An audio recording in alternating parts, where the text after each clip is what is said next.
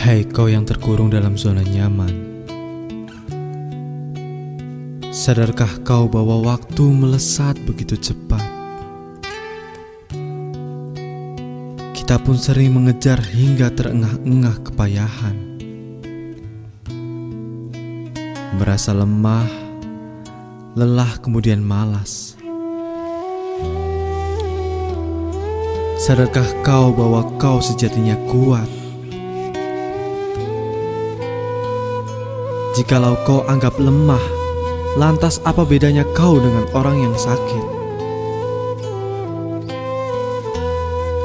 Sadarkah kau bahwa dalam jiwamu tersimpan energi semangat? Jika kau malas, lantas apa bedanya di kau dengan pengangguran?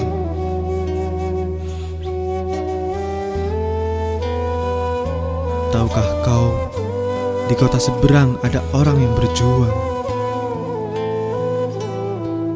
Di setiap pagi dan malamnya, orang itu menengadahkan tangan, berdoa untukmu.